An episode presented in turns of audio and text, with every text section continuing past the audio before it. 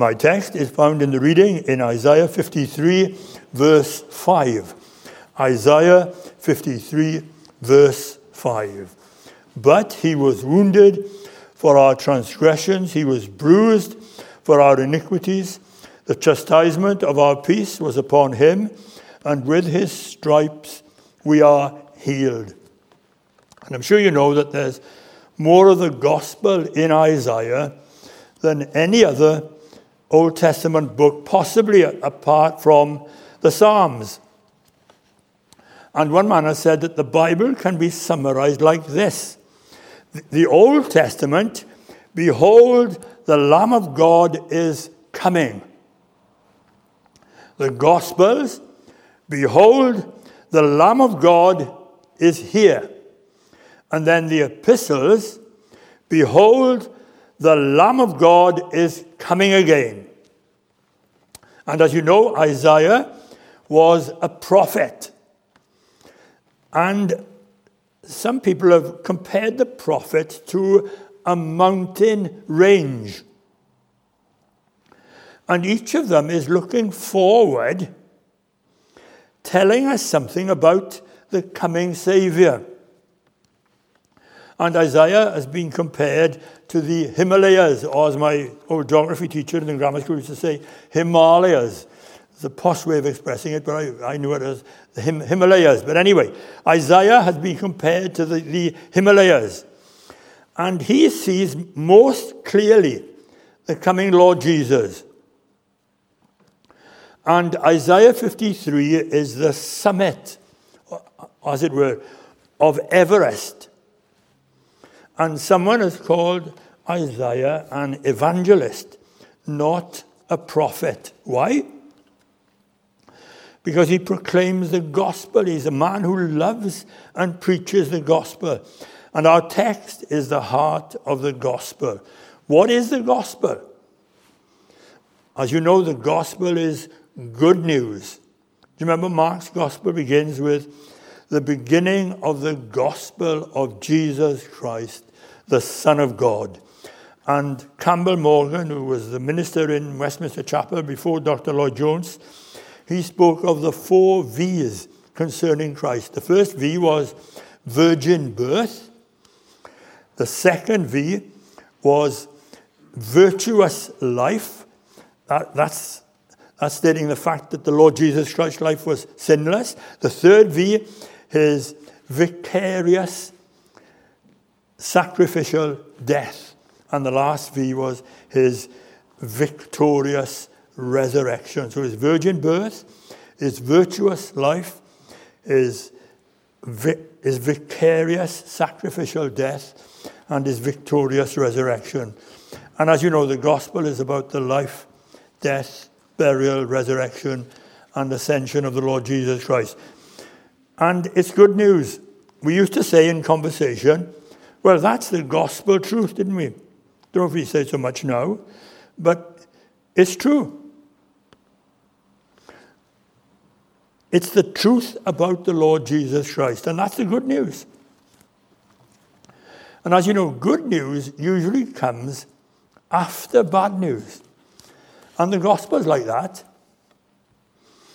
And our text tells us about the bad news before we get to the good news. And you and I must face up to the bad news before we can come to the good news. Uh, let me explain using the text what I'm talking about. There are four couplets in the text, aren't there? He was wounded for our transgressions. Now, note wounded transgressions. He was bruised for our iniquities. Note again, bruised iniquities. Then the chastisement of our peace was upon him. Note, chastisement, peace. And then, and then with his stripes we are healed. Stripes healed. Famous Scottish theologian has said about this verse it's an anatomy of sin and an anatomy of grace. So let's begin with the bad news. He was wounded for our transgressions. He's talking about the Lord Jesus Christ, obviously, isn't he? He was wounded for our transgressions. You and I are transgressors. What's he talking about by that? Transgressions are the outward act of breaking God's law, the outward act of sin. You remember in the Garden of Eden? God created man and woman, and He placed them in this garden, the Garden of Eden, and He provided uh, for them spiritual, physical, and social relationships. And there was one prohibition. God placed this prohibition upon them. Remember Genesis 2:17? But of the knowledge of good and evil you shall not eat, for in the day that you eat of it you shall surely die. The pro- prohibition was as the verse says, the tree of the knowledge of good and evil. Eating of the fruit of it, the punishment would be death. Now, what happened was this Adam crossed the line God had drawn. God, as it were, drew a fence, as it were, around the tree. And when they took of the fruit of the tree, they became transgressors. God said to Adam, Keep out. And Adam and Eve stepped over the line. They became transgressors. And you and I, like Adam, are transgressors. We're sinners by nature and by practice. And let's see if I can get this principle across you. Adam was our federal head. Now, what does that mean? Because he was our federal head, we all became transgressors. Remember Romans 5:12?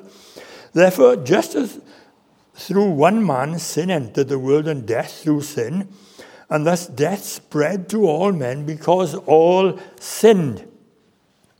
This idea of federal head, some people find that difficult to grasp. I think of it like this. You know, when David and Goliath, um, David fought Goliath, if David had won, then there would be consequences that followed. The whole nation would be involved, wouldn't it? If David lost, then there would be different consequences. If Goliath won, there would be different, con- diff- uh, different uh, consequences.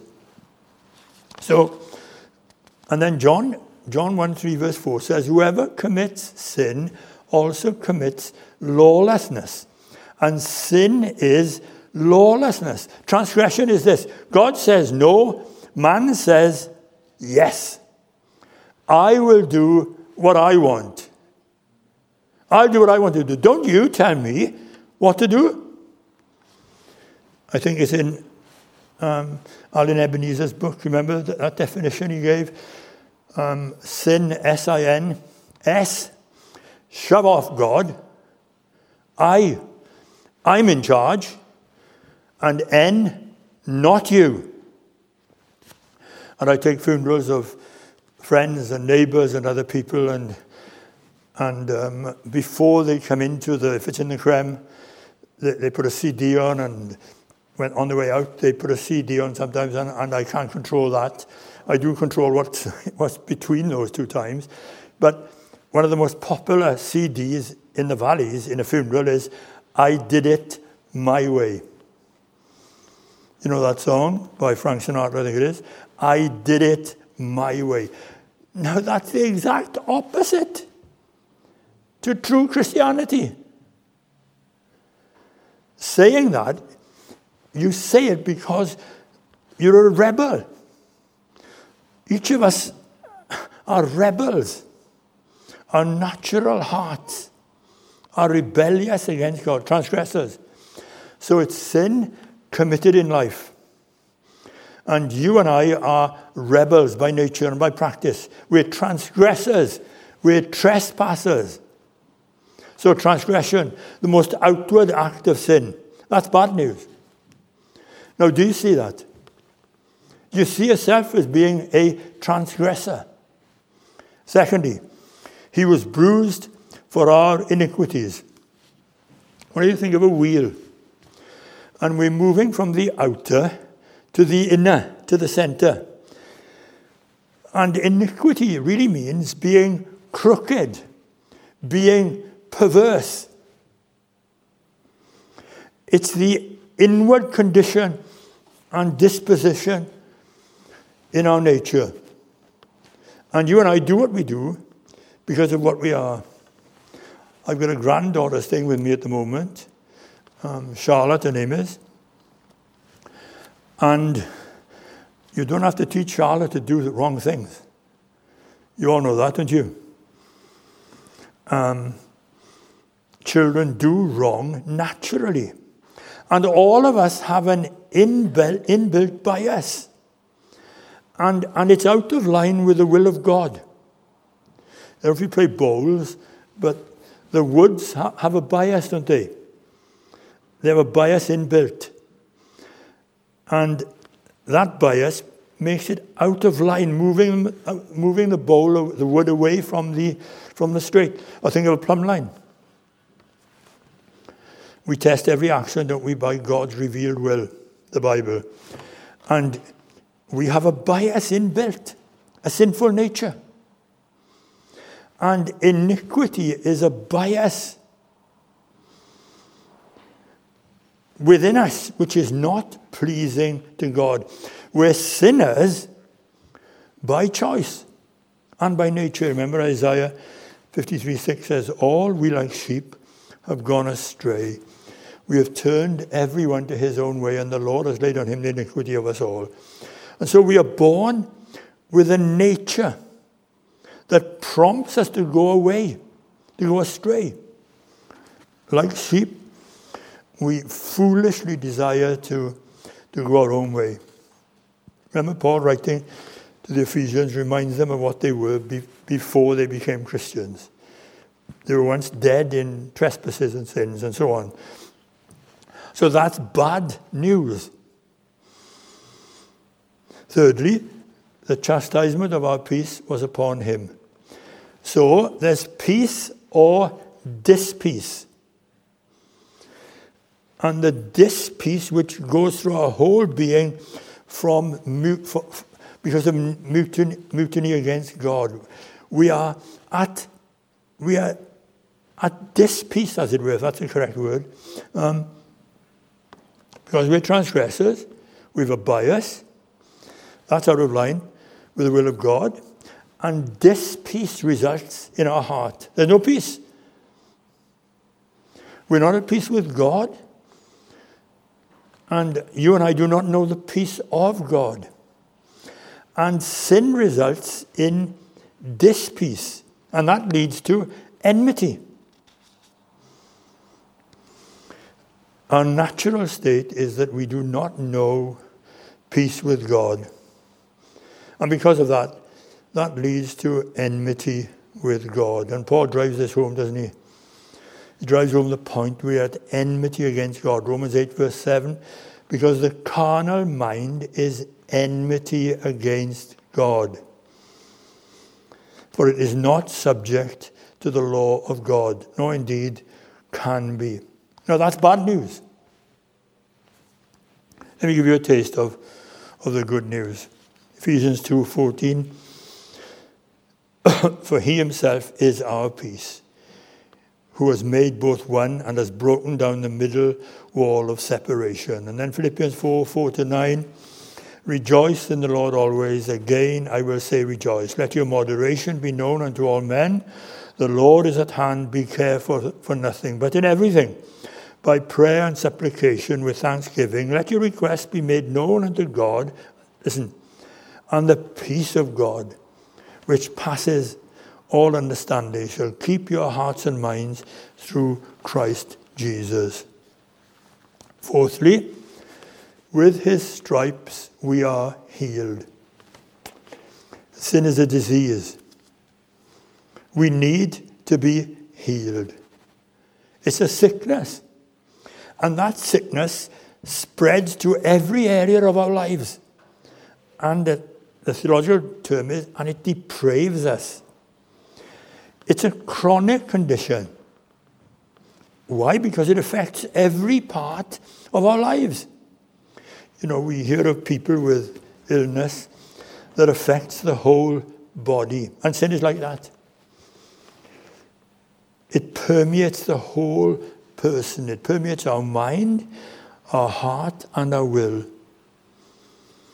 We do not have free will, do we? No part of us is unaffected. And you remember Isaiah, he opens up his book in chapter 1, and he, he says this the scene is a scene of a courtroom. And I won't read the verses, I haven't got the time. But in Isaiah 1, he starts by God convenes the court and states the charges, right, against the nation now. And he pronounces the nation guilty. And the picture is of the whole body being infected from head to toe. And nobody was doing anything about it. Nobody was doing anything to help. The nation was morally and spiritually sick. And judgment was coming. Sounds familiar, doesn't it? Sadly.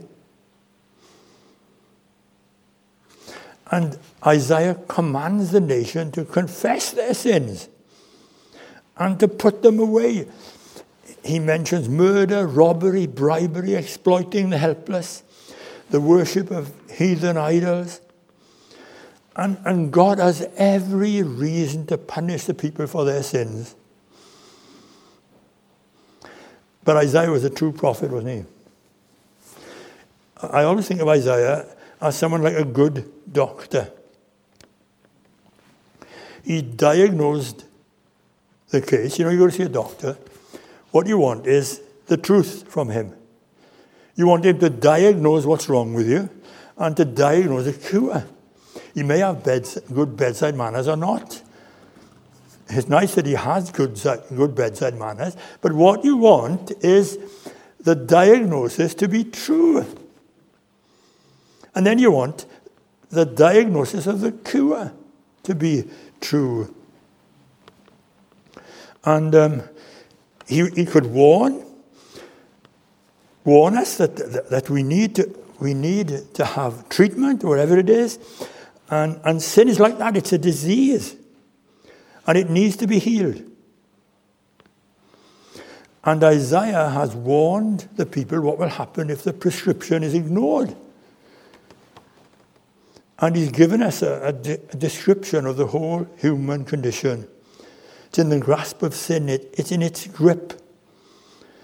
And that's the view the Saviour has of the human heart. Now, that's bad news. Do you see that? Do you see that you need a Saviour? Do you see that? What's the point in turning to the Saviour if you don't see that? But as, as I said, Isaiah was like a good doctor and he diagnoses the cure as well.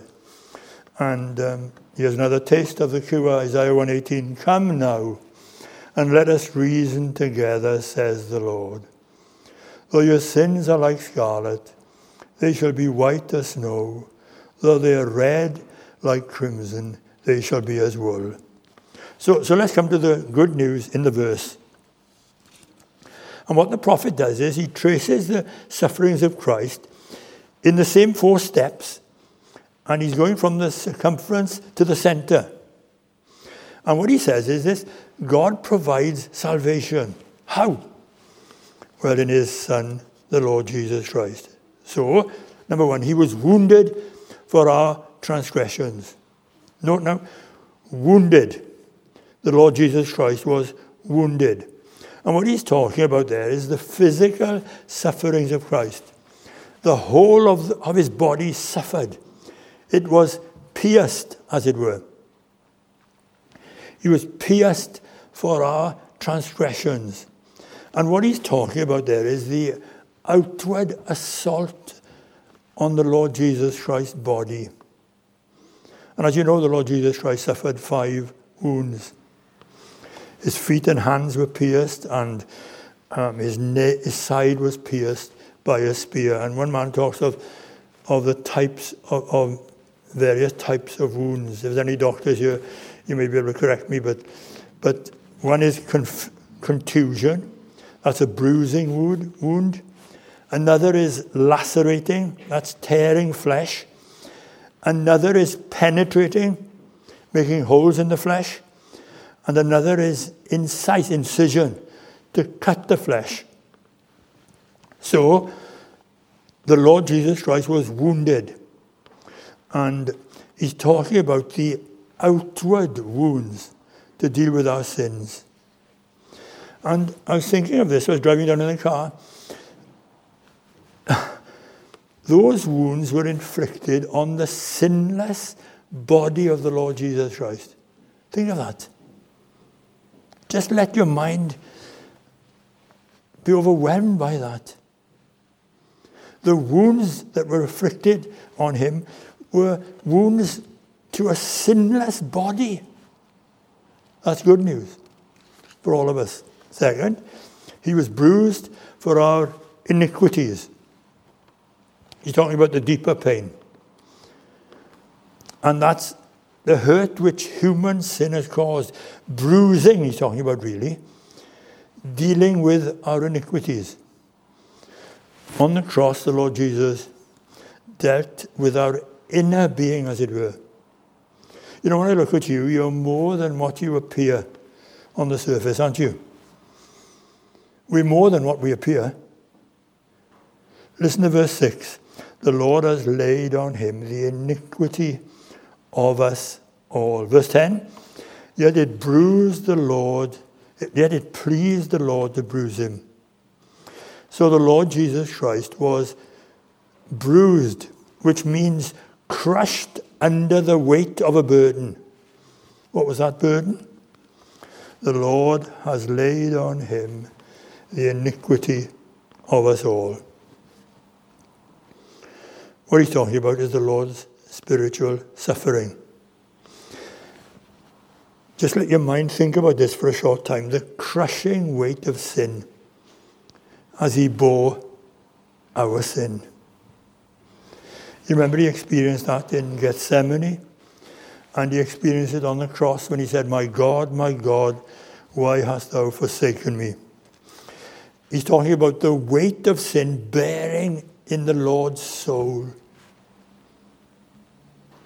I hope you know the hymn, the enormous load of human sin was on my Saviour laid. That's good news. Thirdly, the, the chastisement of our peace was laid upon him. The chastisement of the Son, think of this, by the Father.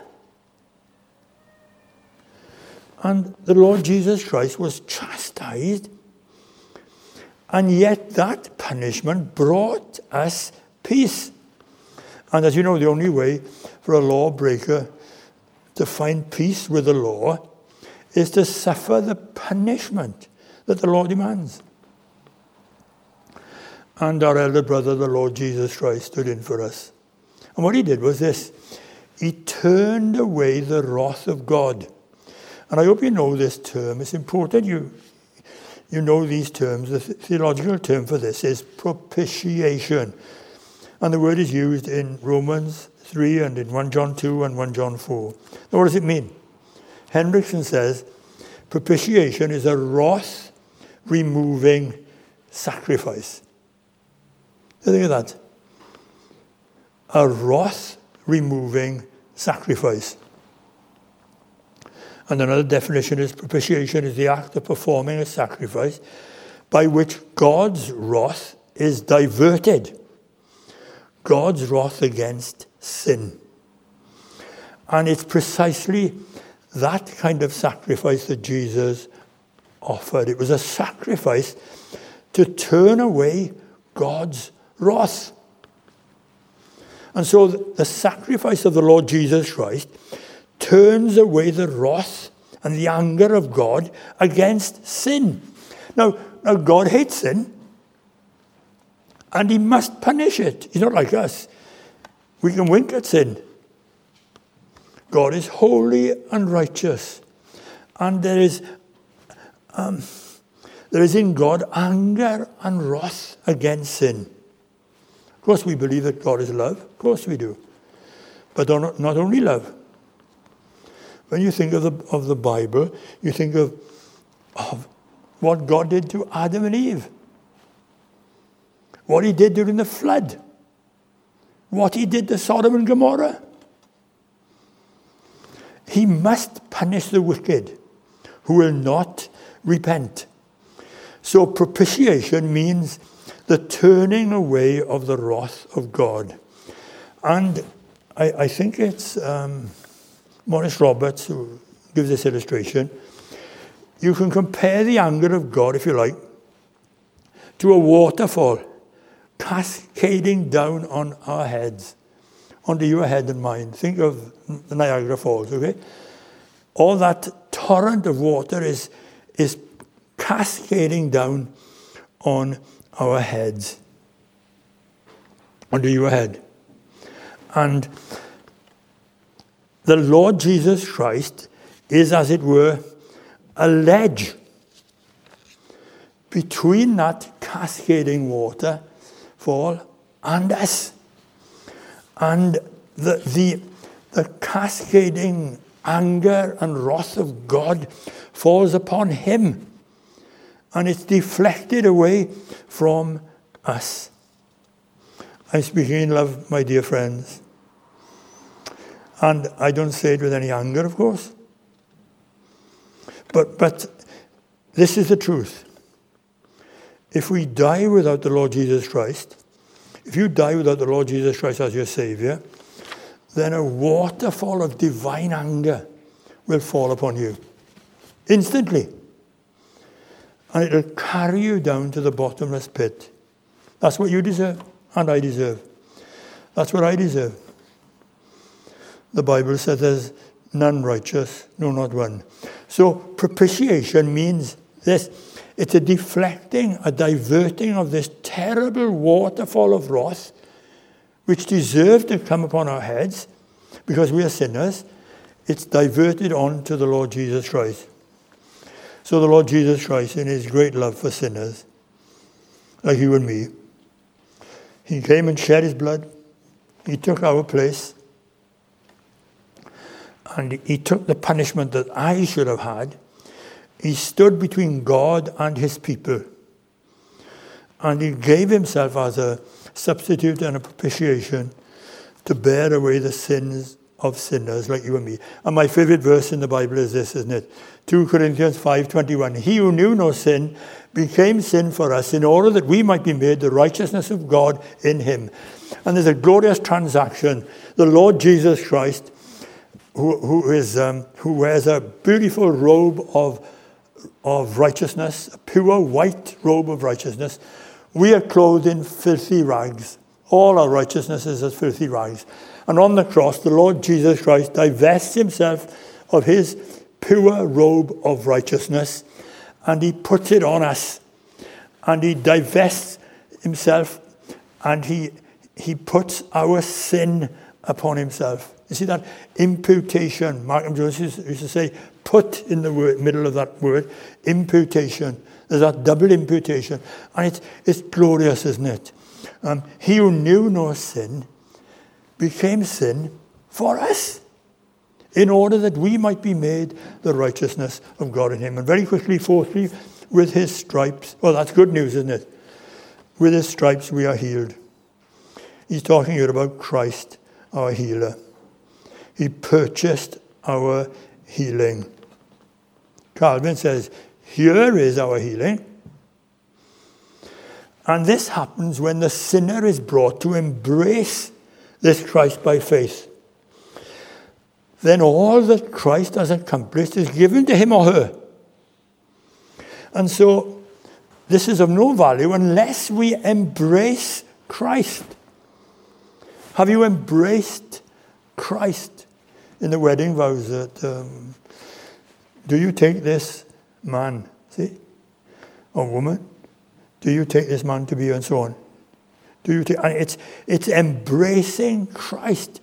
And let me ask you, have you embraced Christ? Christ has done all for the salvation of sinners. But, but never was a any wound healed by a preparation that was unapplied. I cut myself shaving. you put a plaster on it, don't you? Oh, I put, I put the Western Mail. Western Mail is better than the Telegraph. Bit of paper to stop the bleeding, you know? Um, and Christ has done all for the salvation of sinners. But it's only when the sinner embraces Christ that these benefits become ours. So, my plea to you this morning is if you haven't embraced Christ, do it. Do it this morning. With his stripes, we are healed. That's good news. And in, Isaiah 55, if you get a chance to read it, Isaiah 55, 1 to 3, he uses these words, come. In the first verse, he says it three times. He says, come. Come to Christ. Come, buy, eat. Listen in verse 2, eat. And verse 3, incline here. And I close with an illustration. Um, a French aristocratic Christian lady, Madame Guyon, um, she says this, commenting on the verse, Matthew 11, 28, Come unto me, all you who are weary and burdened, and I will give you rest. If you're thirsty, come. Come to the living waters. Do not waste your time, your precious time, digging wells that have no water in them. If you're starving and, and can find nothing to satisfy your hunger, then come and you will be filled. You who are poor, come. You who are afflicted, come. You are, who are weighed down with your load of wretchedness and your load of pain, come. You will be comforted. You are sick and need a physician, come. Don't hesitate because you have diseases. Come to the Lord and show him all your diseases, and they will be healed. Come. This is the invitation that Christ called to discipleship hold for every Christian. He's saying, Come. He's commanding, Follow me. He was wounded for our transgressions, he was bruised for our iniquities. The chastisement of our peace was upon him, and with his stripes are we healed. Amen. You know, come sinners to the gospel feast. Let every soul be Jesus' guest. Four, six, nine, sorry.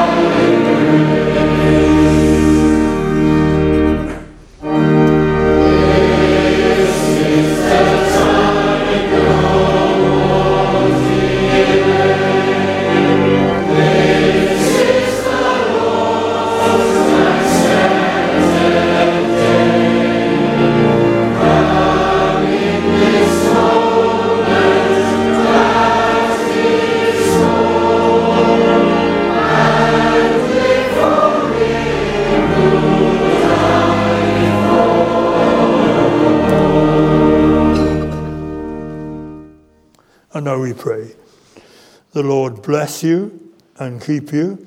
The Lord make his face to shine upon you. The Lord lift up his countenance upon you and give you peace. Amen.